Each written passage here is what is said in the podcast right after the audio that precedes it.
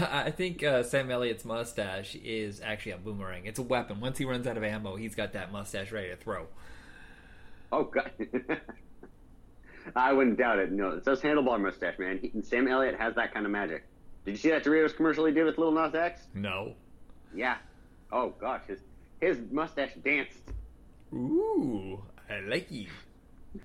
Hey everybody, welcome to Hit Rewind. We are now in 1989, and this episode we're discussing uh, six of the huge list I have here. You hear this? This is the list of movies from 1989 we're going to discuss. Yes, there are certain ones we, we've already discussed, like we did uh, uh, Lethal Weapon 2 during the Lethal Weapon discussion, and Batman during the Batman quadrilogy discussion. So there's a few that we're skipping. Uh, Honey, I Shrunk the Kids we did for the 25th anniversary. No, we just did the, we just did the trilogy, right? Yes, I believe so. Yes, there's certain ones we are skipping, but this is loaded to the gill. This is one of the greatest years, and there's some really good gems in here that didn't do very well. And uh, I wanted to show some to Jacob. Now, have, are some of these movies new to you? Well, um, let's see. Fletch Lives and Her Alibi and Skin Deep were. Okay, But, but oh my god, though, I, I have to say, um, regarding uh, Skin Deep, oh gosh, we'll get we'll get to it. No, We'll no. to it. I wanna- Let's just go ahead. You chose. I was trying to think of what to start with. Let's start with Skin Deep, uh, starring the late John Ritter, also directed by the late Blake Edwards, one of the few directors that could get his name above the title of a movie. That doesn't really happen much anymore. You have like M Night Shyamalan. I really can't think of who else. You see like Blumhouse's, but he's just a producer. This is during the heyday when you could slap Stephen King, uh, John Carpenter. Uh, and in Blake Edwards is one of those guys so well known for mostly the Pink Panther series. He did have a few other hits like SOB and Victor Victoria and stuff like that. Ten. Um, this is towards the end of his career. He only has two more movies after this, and then he would effectively retire. And I think he picked something that had more dramatic weight than I remembered. There's only two segments in this that I remember, and it's one where John Ritter does that huge water stunt, which looked like it hurt like hell. And that's him. There is no stuntman. And uh, the glow in the dark condom sequence, which everybody remembers, which they even sold, they even sold that on the VHS comedy, the sex comedy that glows in the dark. Oh god, yes, I know. Seriously, it almost seemed like a freaking, almost like a lightsaber fight, considering you know red and blue opposite of each right, other. right, yeah. Um, And I love the scene um, where his lawyer, you know, he calls and answers the phone, and he goes to pick her up, and he tells his wife, he's like, I have to go pick up so and so from the jail. Why? Illegal cockfighting. yeah, there's some good one-liners in here. There is uh, some huge practical jokes or practical. What do I want to call them? Like stunt jokes, uh, physical comedy-oriented stuff. But effectively, yes. what this really is is a drama about a guy who cannot control his urges and his addictions because uh, he's so depressed. His his drinking, his womanizing, his refusal to really focus and commit to anything. And I Even his own writing projects. yeah, John Ritter really sells this. And, and this is a time when people weren't used to him being dramatic because most people had known him from his sitcoms. Um, when he left uh, Three's Company, it had a spinoff for uh, one year called Three's a Crowd, I think one year. Um, then he did Real Men. Uh, I can't remember if he did any other movies. That movie bombed horribly because MGM didn't release it on more than like 100 screens. Uh, he went back to TV and he did a TV show called Hooperman that lasted two years, produced by Steven Bochco of Hill Street Blues and um, uh, what's that one that was on forever? NYPD Blue. Uh, this is his cop dramedy, and uh, I believe John Ritter won Emmys for both seasons, and and it just got canceled because it just wasn't good enough in the ratings. And this is his first project afterwards, and it's the perfect marriage of drama and comedy. And th- I I don't know a lot of actors could have pulled this off. No, absolutely. I definitely saw it. It was more comedy than I did drama. I mean, ju- just from almost every little physical, like, you know, joke and tidbit, like, you know, when he's uh, sleeping with the bodybuilder. and then, of course, she starts to give oral sex, and he's just, like, kind of out of control. This is like pre Jim Carrey Ace Ventura moment, Yeah. you know? Uh, he's, like, swinging around wildly. He sold it off so perfectly. And honestly, I could not. I could not help but sympathize with him. It's like I would not want to wake up like you know that early to you know a lot of loud aerobic. Uh, yeah, but he takes it with so much charm. He's just like, I'm just in my underwear here, can't get in the door. Eh, fuck it, I'll join you guys. All right, exactly, yeah. That, and then of course, no, when he uh, he meets his uh, ex girlfriend, the one who burned down the house. Um, and she's at like you know physical therapy. She puts him up to the shock machine when he's leaving and he's trying to get back to his car. oh my god! I hurt my back just watching him do that stunt. Seriously, no, he pulled that off so beautifully, and I, I, I'm like, God, how many takes did that have to happen? It's like I could almost, I, I swear, I could have noticed someone in the back trying hard not to crack. Yeah, it's just I mean, this movie did okay, but after this, I mean, he got to be a lead for a little while.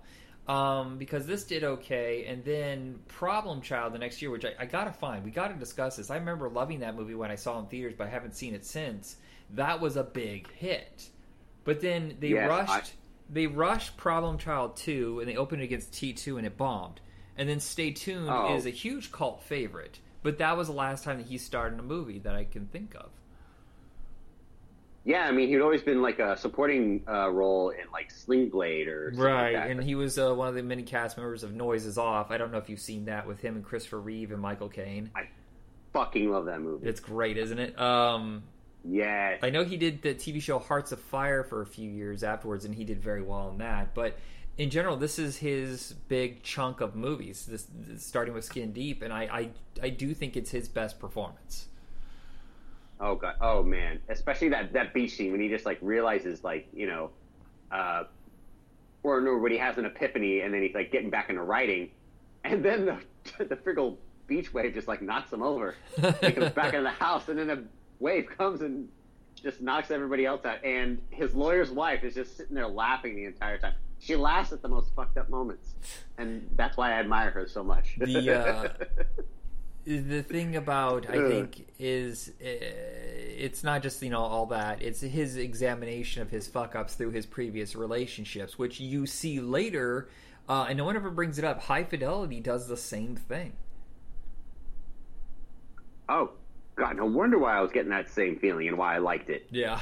Yeah. Um, I think it's an excellent shit. movie. You can find it pretty cheap on Vudu. I got it for five bucks. Um, our next movie is Her Alibi. Um, I figured this goes best with uh, Skin Deep because this is right after Magnum PI ended, and this isn't the first time that Tom Selleck tried to be a star. He early on in the run of Magnum PI, he had done uh, High Road to China, which did fine, Lassiter, which not so much, and then he had a huge flop with Runaway and he disappeared for three years off the big screen, then came back with uh, Three Men and a Baby. And that gave him the opportunity to leave Magnum PI and start being a lead in movies again. And this movie did okay, but it got terrible reviews. I fucking love this movie. Oh god, no, seriously, I really enjoyed it. Uh, every, uh, pretty much almost every bit of, especially Tom Selleck, you know, doing physical comedy and just like you know, all those little gags and like you know, from like the little house explosion to like getting shot in the ass with an arrow, you know, like very cartoonish stuff. And I'm like, oh, this is, I, I'm not used to this Tom Selleck, and I enjoy it. Yeah, but there's still a real mystery in under all of that, all those jokes. You know about you know uh, the, the circus and the assassinations and you know the the Russian uh, what is it, the the KGB or whatever is trying to Romanian. get Romanian is trying to get her and her family back. That if you can have all the great practical jokes you want, but if you don't have a real story to to you know put it on top of, it doesn't work. Right. Yeah, and it did just seem kind of out of place how, uh, you know, again, like you know, people of the Romanian culture really celebrated this particular clown, almost like you know how Italy would celebrate the clown Pagliacci. Right. But again, uh, I know there was a lot of mystery to the woman. She wasn't dumb. She knew English. She just was like you know, playing it really close to the chest. She didn't trust the writer, and of course, he expected her to like you know, some kind of like secret assassin. But you know, hell, like the like the uh, dinner party, he thought that she poisoned the food because he found the cat dead because he fed her some of the dinner. And they pumped they get back, their stomachs. That sounds so Yes. painful. I know. I'm like, oh god, all of that, and then they come back. Uh, Tom Selleck and his family, they come back from the hospital. And also their neighbor comes up. It's like, hey, we noticed your cat got in our yard and they ate this particular food and we accidentally killed it. We're so sorry. We left her at the doorstep. And then everybody's just looking at Tom Selleck. Why can't I remember the name of the actor? He was uh, the voice of Kit, and he was on uh, St. Elsewhere, and he was Mr. Feeney on Boy Meets World. By William Daniels. There it is. I just finally. Yes. He's a great like sidekick to Tom Selleck in this.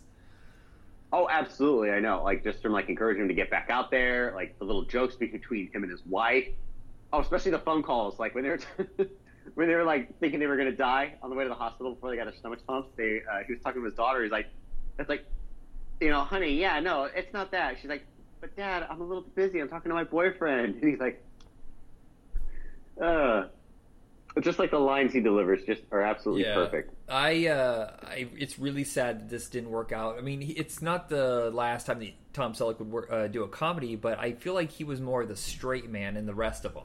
Whereas he has a lot of fun. I love watching him be paranoid and like you know shut his door or whatever and just embarrass himself over and over. Like the minute he closes the door off so she can't sneak in and kill him, or when she's cutting his hair, he's like one clip. That's enough. We're good. Oh god, yeah. Oh no, better yet, like when he's like trying to take out the garbage, but he sees her like putting on makeup, and then he like freaking falls down the steps with carrying the garbage pan all the way into the pool. I'm like, what? Have you ever seen Tom Selleck without his mustache? It's disturbing. No, I haven't, and I honestly, I don't think I could. Oh wait, no, In and Out with Kevin uh, Kline. Did he shave it? the only time Okay, I couldn't remember if he shaved it. I remember that he shaved it off for a movie called Folks. Folks, right before he did um, Mr. Baseball, which I think is another great. We did that one on our baseball episode a couple years ago. Yes, that's what it was. Oh yeah. Oh my gosh, yeah, no, I don't think he shaved. I think he still kept that stash. Yeah, it looks great. Um, I think it's more of a goatee now because he's on uh, Blue Bloods and he kind of moved his look up because you know you get older, you get that weird saggy chin thing. I know, I'm getting it too. I'm 44. I can feel the the, the hang now on the under my chin. You got to do those neck exercises. Up. Exercises, exercises, trademark. Um, our next film is a movie that everybody thought was going to bomb. It got shuffled around like crazy, and it, the weirdest thing is it's cursed. If you look at the companies it's connected to, uh, produced in 1987, uh, expected for a summer '88 release by Dino De Laurentiis' company DEG, except they went out of business. They sold it to Oh. Nelson Entertainment, which went out of business. Sold it to Orion Pictures, which would go out of business after the, the second Bill and Ted movie. Oh, wow. Yeah, it's just moved and moved and moved. Um, uh, so Bill and Ted's Excellent Adventure, forty million dollars, God. opened at the right time. If you had opened this any later in the year, I don't think it would have done as well. We would have got one of the greatest trilogies ever. Uh, did you see the third and final entry? Yes, I did, and my gosh, did it have like everything that made Bill and Ted, but taken a step further. Yeah, I I love all Eh, three. I oh. think Bogus Journey is my favorite because it's got a weird weird sense of humor to it. Um, Oh God, yes. done for ten million dollars. Uh, really, they thought they were going to sell it to HBO. It really was so close to selling to HBO, but Orion came in and said, "Well, we can't give you as much money, but we'll give you theatrical distribution." And test screens were so good that they opened this wide, and it did gangbusters. I mean, because of this movie and, and Orion having faith in it, it got video games. It got a cartoon spinoff. I had the fucking Surreal. It had a live action uh, TV series. Did you know that? No, I did not know about the TV series, but I did have the action figure. The uh, there was a TV series of this on Fox, not the cartoon I'm talking about. I'm talking a live action version, the summer of 1992, I believe. It only lasted like eight episodes. It is fucking terrible, but the cartoon rules, and the whole cast comes Yes. back to do the voices. And uh, the comic book from uh, uh, Marvel was also very good. Yeah, no, I think everything else but that live action TV series. Yeah.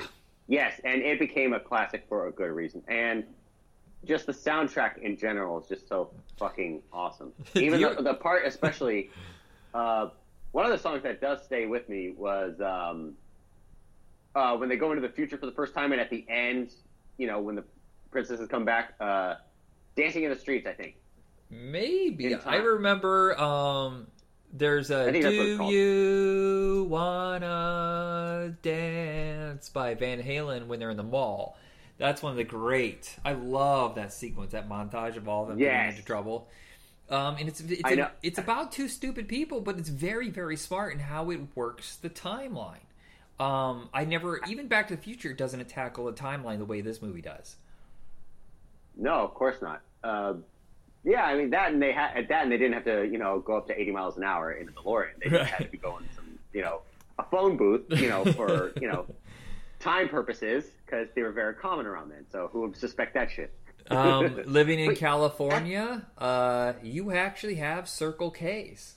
And uh, sadly, uh, 7-Eleven bought all of them in Oregon, so it's only left in California. But they are real; they were not made up for the movie, which people that don't live on the West Coast probably thought they were fake. Exactly, yeah, because there are only some like you know particular coastal and like you know Midwest chain. I mean, heck, White Castle, I didn't even know was an actual thing. Yeah, yeah, we, that's I, usually I, like an East Coast thing. Yeah, I haven't seen any White Castle since I lived in Indiana. Um, yeah, there's so many of those regional places, whatever. But uh, what I love about this movie, and yes, there it's a 1989 movie, You so you're going to have a couple phrases or words that don't work anymore, and they've kind of made up for it. Um, calling each other the F A, you know what I mean, word. Um, but they have genuine love for each other, and they're just love optimistic goofballs. And that's the thing. I mean, be excellent to each other, and the fact that they just don't want to give up despite the odds. And I love that mentality. Exactly. Yeah. No, that was like a best, great display of friendship. And Alex Winter and Keanu Reeves, in developing these characters, they took it seriously and you know, giving them that whole you know Valley boy persona, you know, giving them the personality, like everything about them, like from their voices to their like physical performance, all of it. And again, yeah, nobody else could play these characters but them. Yeah, it's it's a beautifully done movie. Um, I think it's highly underrated. I think I think people are starting to finally come around on it. And everybody said, "Oh, Keanu Reeves is such a dumbass," and then they were like, "Oh, Keanu Reeves is so stone faced." I'm like, there there are two wildly different versions of Keanu Reeves, and I think it's the death of his fiancee which changed everything. Because if you look at all his performances before that, they're kind of wild, um, and very energetic, and it kind of stops around the time he did Bram Stoker's Dracula is when it starts to get serious and and a little stone faced. But um, yeah, I think he's coming back around more lively performances. I think there was just something in him that was kind of hurt, and and it was hard to be happy. Fully, I think he was fully able to express that and get it all out with John Wick. Yeah. Uh, what a wonderful comeback! Good There's so many him. actors out there that I loved growing up that finally are starting to have. You know, Brendan Fraser starting to have a comeback. I wish Christian Slater would have a comeback. Yes. I love that dude.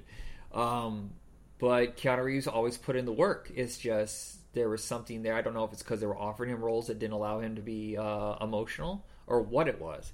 But his journey with Bill and Ted is fantastic. And I think Alex Winter is highly underrated.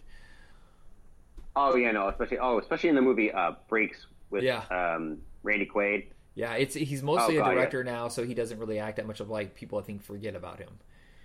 Yeah, but honestly, yeah, he definitely deserved uh, a lot more roles. Oh god, Lost Boys was a bit of a surprise. Yeah, like him being one of the vampires there. I was like, huh? But he really doesn't have much to do there. It's Bill and Ted is his show, but of course Freaked. But no one really has seen Freaked. It's such a still an underground. I have the DVD. I found it at a thrift store for like fifty cents, but it is so hard to find.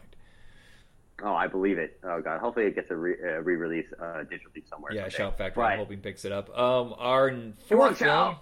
Uh, fourth film is Chances Are, a movie I haven't seen since it came out, and good God, I love this movie. It was so much fun. Absolutely, and I remember seeing bits and pieces as a kid. I never saw the beginning of it, but I definitely remember the part where he sees the earrings on the mannequin, and then he like has that moment with uh, name Cybill Shepherd. Yes. Yes, he has that moment with Shepherd, Cybill Shepherd saying he's about, you know, he's trying to prove that he's her uh, dead husband.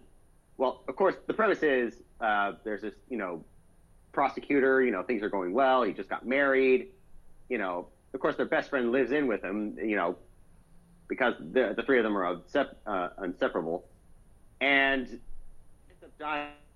This is shortly after he discovers that the judge is like being, you know, bribed, and uh, then he gets reincarnated.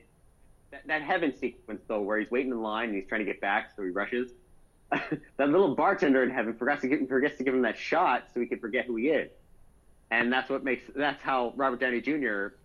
23, 23 years later, ends up thinking he was that particular person.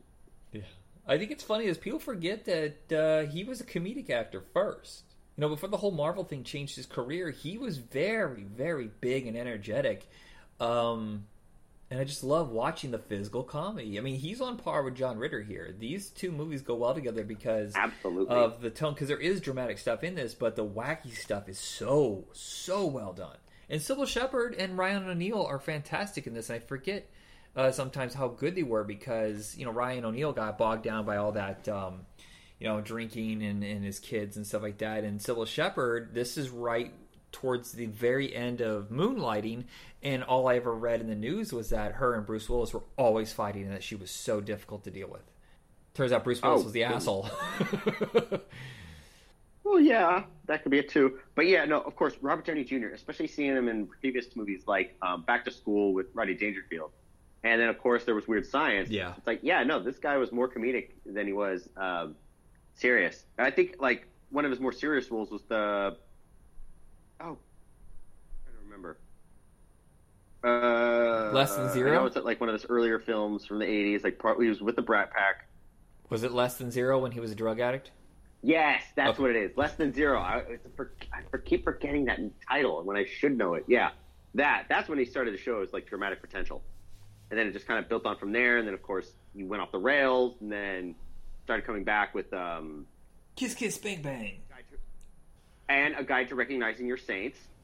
I've never seen that one. Is that good? Boom. God, yes.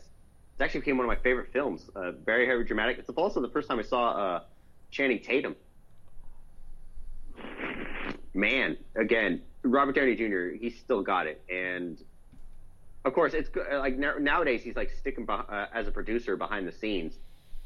Uh, but again, in this movie, I, I seriously, just as he realizes, he remembers that he was uh, once uh, Louis James, you know, Cybill Shepherd's, you know, dead husband.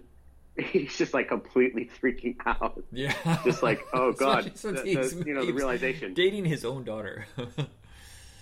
Exactly, I know. So it's like, oh god, how awkward is that? Um, but yeah, it just even at the dramatic moments, get serious. Again, you can't help but just you know be entranced by, uh, enticed by his charisma. yeah.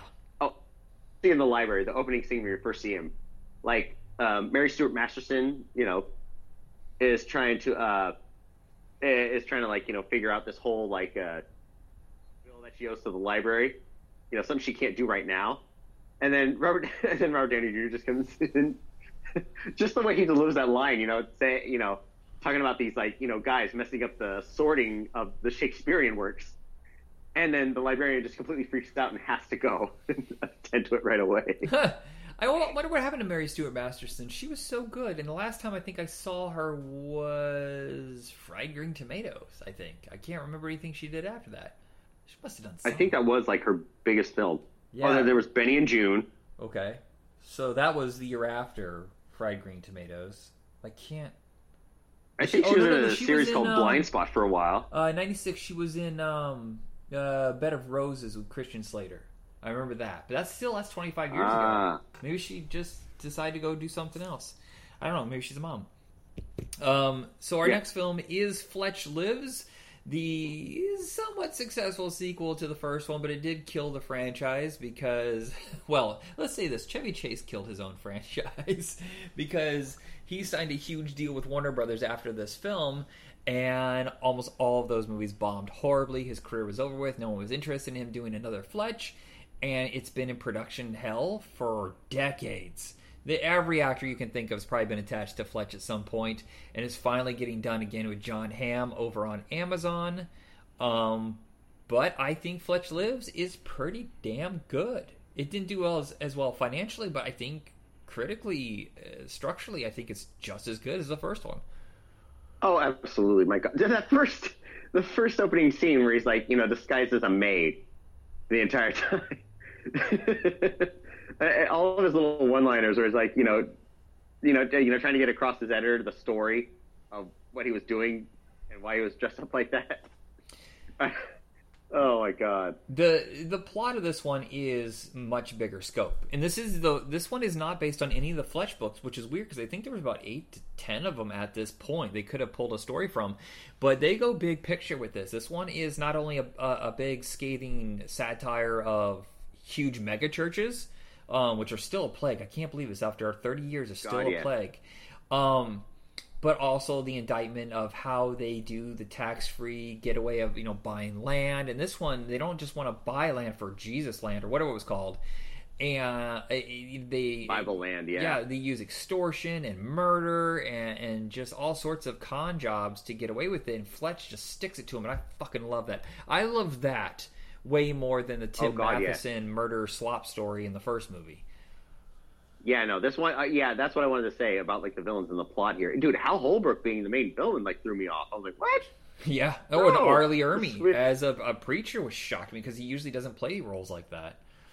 No, he doesn't. He's always like the you know tough, headstrong, you know, uh, aggressive coach, or you know, as he was in his actual life, a uh, Gunny, Gunny Uh, Sergeant. Gunnery sergeant. I was trying to think of, or a marine drill sergeant. Yeah. Oh, Uh, yeah, man. We have But Cleavon again- Little, who I haven't seen in a very long time. I think it's one of his final performances, but of course everybody knows him from Blazing Saddles. But he did act quite a bit for the next twenty years. Yes, I do remember him in Once Bitten. He was um, them.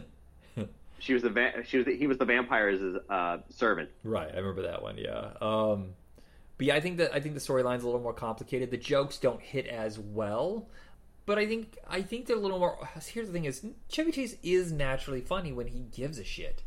I think his performance in Caddyshack 2 is pathetic and embarrassing, but here he seems to be doing a, a you know a really good job acting wise, but he moves away from the funny. I think he was. This is a point where he was trying to be a little more serious, and like he you know later he would do with memoirs, Invisible Man, and Hero and stuff like that. Uh, I just don't think it's as funny, but the mystery is better. Oh, I know, definitely. It threw me for a bit of a curveball near the end, but I just love how he just shows up at that little um, party at the end, and he's dressed up like in this old Civil War outfit. Yeah, I, I love how he changes the fucking things in. You know how they act like they they can read people in the audience, and he has a little earpiece, and he's like, "Okay, the guy over on 32A, he's suffering from whatever headaches, and it's actually hemorrhoids." And he's like, "Show me your, you know." malady or whatever he pulls his pants down and shows his butt yeah. or he plays the Oh, preacher man. and he's constantly shoving people Uh, can you believe this is the last year where we really had a successful? I mean, Chevy Chase ruled the '80s, and this is his last successful year because he has this and Christmas Vacation coming up, and after that, he just struggles through all the '90s. Yeah, no, I would def- I was definitely going to notice that. I mean, as far as doing that deal with Warner Brothers, I mean, it kind of made sense considering you know Warner Brothers distributed uh, the first vacation film, well, the previous vacation films. Yeah, after Christmas Vacation, I think they signed him to a three-picture, twelve million dollar deal, which they got um, Nothing But Trouble, Memoirs of the Invisible Man. uh, What's the third? Is there another one in there somewhere? I'm missing. I feel like there's a Remorse of an Invisible Man, Christmas Vacation, and Nothing But Trouble. Maybe, maybe Vegas Vacation. Vegas Vacation? Contract. Maybe, but that was so many years later. But that might have been part of the contract. It was just delayed. But you know, he had Cops and Robbersons, Man of the House. That was a hit, but it was mostly because of JTT. And then it's just like his Yeah. TV show failed, and he was kicked off SNL, so he couldn't come back really there anymore. And Dirty Work. I think that's the end of the '90s for him. It just fumbled the whole way. Yeah, that and he was also a pain in the ass. Even Harold Ramis uh, mentioned in the commentary of Vacation, like you know, he had to like that one particular scene where they're loading up all the luggage. You know, it was just so hot, but Chevy wanted to hurry up and get it over and done with because he didn't want to be in the heat. But you know, Harold was like had to settle him down. Yeah, you got to get the comedic timing right, or the scene doesn't work. Exactly. All right, And um, so yeah, again, I, I actually think this is a successful sequel. Yes. Um, I know that Kevin Smith tried for years to bring him back for a third one, and it didn't. It, it- people just it, it was a no go. And they attached Joshua Jackson, Zach Braff, Ryan Reynolds, Jason Sudeikis, who I thought was going to be perfect. I'm okay with Jon Hamm, but yes. Sudeikis sounds like he would be the perfect one. Oh, absolutely. God, you could tell he has like that same niche that Chevy Chase had. I mean, even when you see him in Saturday Night Live, Yeah, the Oh, effortless charm um, and improv skills, and you could still take him a little serious, you know, in, in the real threat. Absolutely. Oh god, what's the? Sh- I hear uh, his latest show that Jason Sudeikis is in. Um, Oh, Ted Lasso. oh gosh, I hear he's like very charming and he's just like so lovable in that movie. Yeah, in I that wa- show. Yeah, I want to see it, but I don't have Apple TV. But eventually, I'll get it. They only have. They're the weirdest thing is because they charge a, a kind of a decent price, but they also have hardly any content. They didn't buy anything from anybody else, so they just produce like four shows a year and four movies. And I'm like, I'm not sure I, I could just pay for a month and get all the content I want. Right. Oh, of course. Yeah. me again. Me personally, as far as it goes for Apple TV, I don't own Apple products. I don't really care for Apple. So I'm like, eh. My friends want to. If my friends have it, I'll just watch it. Yeah, I mean it's on. I'll probably get it, and I'll just give you my password. But um, let's get to the sixth and final film. I wasn't sure about this one. I was on the wire. I loved this entry so much as a kid that nostalgia kind of blinded me, and I chose uh, Police Academy Six. Yes, we skipped four and five. I think four is kind of flimsy, and five sucks. But I think there's more of a story in this one and more production value, even though it was shot in Canada. I kind of like where they're going with this. And I also love the fact that the series, um, no one ever gives them credit. They always talk about Fast and Furious and the Marvel movies bringing like this universe of characters bouncing in and out. Police Academy was there first. They they constantly were bringing back characters from previous entries and having them weaved in and out. Yeah, absolutely. Yeah, that's what I knew. Well, except for Steve Guttenberg. And Yeah. I didn't But, see I mean- Bobcat in this one either. Yeah, but there's like what I'm saying is like there like even in the beginning when you see uh Tackleberry with his kid. Yes. By the way, they fast forwarded that kid. There's no way he was he had to been born like 86 and it was only 3 years later. But um his grandpa's there who was in parts 3, 4 and I, I think just 3 and 4 and then they have oh shit. Um the guy with the glasses, not Mauser. Um he was in Oh, the, gosh. He, he was in parts 1 and 3. Or 1, 2 and 3. Yes. Yeah, I know. That's what I'm trying to remember. He basically he's Murphy's Law. Whatever. Um, Yeah. I'm trying to think. completely Let me clueless. let me look. Uh, played by Bruce Mahler from um, Fridays, which was a competitor for Saturday Night Live. Uh, but Police Academy 4 uh, has pretty solid direction from, I believe it's Peter Bonerz. One of my favorite fucking names Yeah. ever. Doug Fackler. Fackler's Doug the name. Fackler, thank you. Um, but uh, I, I actually appreciate part six. But I'm more curious about what you think of it. Was it a mistake to suggest this one? Honestly, no, it wasn't because I actually remember seeing this one when I was a kid, but I just couldn't remember because I thought it was part four or five, but I was completely wrong. What? However, the smart thing I think they did was they realized that no, I like him now. Um, uh, Matt McCoy. Um, I really liked him on his arc on Silicon Valley, but he was very bland and he didn't have the thing that Guttenberg had. So they were smart enough to not make him the lead like they had in the previous film. They move him down a bit. In fact, I think he's like seventh name. What they were smart to do was beef up uh, Michael Winslow's character and Tackleberry and and and, and Fackler whatever and make them more important. I think that was a smart move because we already know these characters, but they never really got a lot to work with. Michael Winslow alone for his kung fu sequence where he turns out to be a cyborg is fucking gold. yeah, no, that killed me. I'm like that. I remember the most as a kid. Like was Jones pulling on that little robot stunt and beating the crap out of that other guy. That other guy had to be like just a stuntman in general because everything he was doing from like bouncing around all the flips and like that had to be him. Yeah, I, I Brian Seaman. I'm going to look up what Seaman, ew, uh, what his real uh, thing is because yeah, he looked like a stuntman, but there's nothing here that says stunt work. Uh, I know. I'm like, good God! Like, was this his first thing? He only had Yeah. seven You know- credits, and he was an, he worked in the art department. I don't know what he was, but he definitely is very athletic. Maybe he was a, a circus guy. I don't know. Yeah, had, he definitely had to have some like acrobatic background somewhere. Uh, we finally who- have I- Proctor. I noticed and, did get beefed up as well. what's that? Yeah, Proctor and Harris. Proctor and Harris finally back together, and fuck, I love Proctor because well, no, no, no, not finally back together. I forgot Proctor was introduced, I think, in the second movie with uh, Mauser, and then everybody loves Proctor so much. He's probably my favorite side character because he embarrasses himself on a regular basis. But they hook him up with Ma- uh, with uh, Harris instead, and I fucking love those two idiots together. Yes, I like I said, they're like the perfect dumb duo. yep. Like Laurel Hardy, Laurel and Hardy, but on a bigger scale. They set Um, up uh, Lassard, their you know the beloved captain, uh, for um, a crime he didn't commit, and they destroy the team. Um, and I, I thought there was a lot of like if you strip away all the jokes, there's still a good plot. Oh yeah, no, exactly. Like it was all just you know the mayor's uh, plan to an insurance scam, and it made sense too. I'm like, well, shoot, especially considering like how they figured it all out. Yeah, I, I do enjoy also the fact that they finally took it away from the academy again because there's so many movies that are set there, and this one they finally go back to city, which is one of my favorite things about this uh, part two. Yes, like I said, they were able to branch out, you know, because you know they were in the academy, but now they're full graduates. So it's like, yeah, let's see them tackle like real shit. Oh, Marion Ramsey coming back with as hooks. Oh, love Marion Ramsey. Good lord, she's so much fun.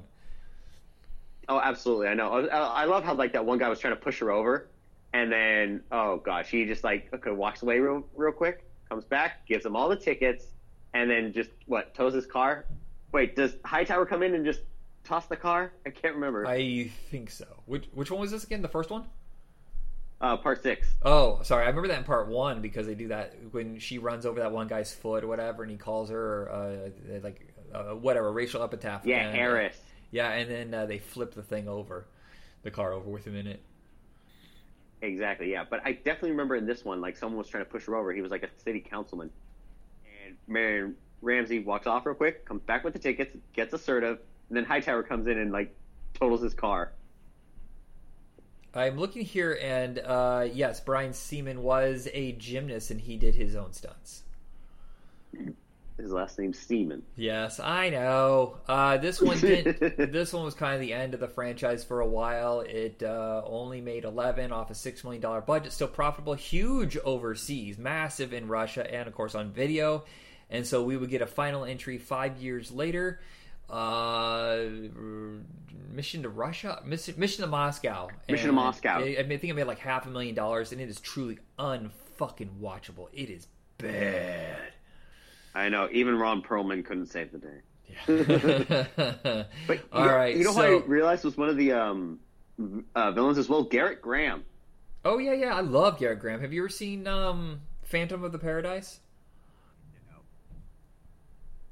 Oh wow, I didn't know this. Paul Paul Maslansky was hoping to take the same formula the next year over to a movie called Ski Patrol, which he had assumed would be the new franchise to take over, but it did not do well, so that was the end of that. Oh yeah, no, that is a bit of a bummer. I, I actually liked uh, Ski Patrol. That's the one with um. Okay, was was that the one with Corey Haim, or was that the one with uh? Oh gosh, Okay, so I know this well enough. It's pathetic that I know this. Ski Patrol has nobody you know. Ski School is the one with Chainsaw from Summer School. And then there's That's it. Snowboard Academy with Jim Varney and Corey Haim, which came like nine years later. Yes, Ski Academy. That's the one I was thinking of. Fuck it, that sounds like a good Damn trash cinema one to watch. they all Um, involve skiing. That's Uh, matters. so uh, that is it for this episode. The epi- the movies I've already chosen for the well, actually, you know what? Ski Patrol did okay. It made eight and a half million dollars, which is a surprise. I didn't think it even made that much. Uh, I'm running out of air. I'm getting tired. I got a headache. Uh, so the movies in the next episode are going to be Dream Team with Michael Keaton, Field of Dreams, K9. What do I have on this list? Earth Girls Are Easy, Vampires Kiss, and Weekend at Bernie's. All right, yeah. I, I do. I do. I honestly, I watched Earth Girls uh, Are Easy as a kid, and I'm pretty sure I'm still going to enjoy it. The ones that I'm trying I to mean- find are See No Evil, Hear No Evil. If anybody knows where that is, free. The package with Gene Hackman, The Burbs, and Three Fugitives because I want to add those to the list. I love those movies. Uh, Oh, fuck yes. And I got God, I got so many more movies. We have Tango and Cash. We have Always, War of the Roses, Christmas Vacation, Little Mermaid. There's so many more. I'm going to have to buy more popcorn. um, check us out on Facebook and uh, you, uh, yeah, YouTube under Hit Rewind Podcast. Sign, subscribe, whatever you want to do. Review, share, please. It, I uh, I don't want to break your hearts, but the numbers are nowhere near as good as they used to be. Three years ago, we were at ten thousand a month. Come on, people, help out a brother, uh, or tell us what we're doing wrong. still love me, don't you, my man? Um, so Jacob, send us out. I will. Just one thing. Dean Cameron, that was his name. I kept trying to remember Yes. Chainsaw's real name. Sorry, I should have said that. I knew that. you bastard. I know. I'm still friends with him on Facebook. I don't talk to him anymore, but like for 20 years now, I've talked to him on social media. There used to be a website called Tight Circle where it was kind of like board messaging where we talk back and forth with each other, and uh, that was that was, that was the year 2000. I've been talking to him ever since. Oh, fuck, that's good. That was kind of awesome. Yeah, Yeah. definitely ahead of its time. Yep. All uh, Go ahead, set us out. Okay, all right. Namaste and good luck, my friends. And hey, everybody, 1989. Be excellent to each other forever and more.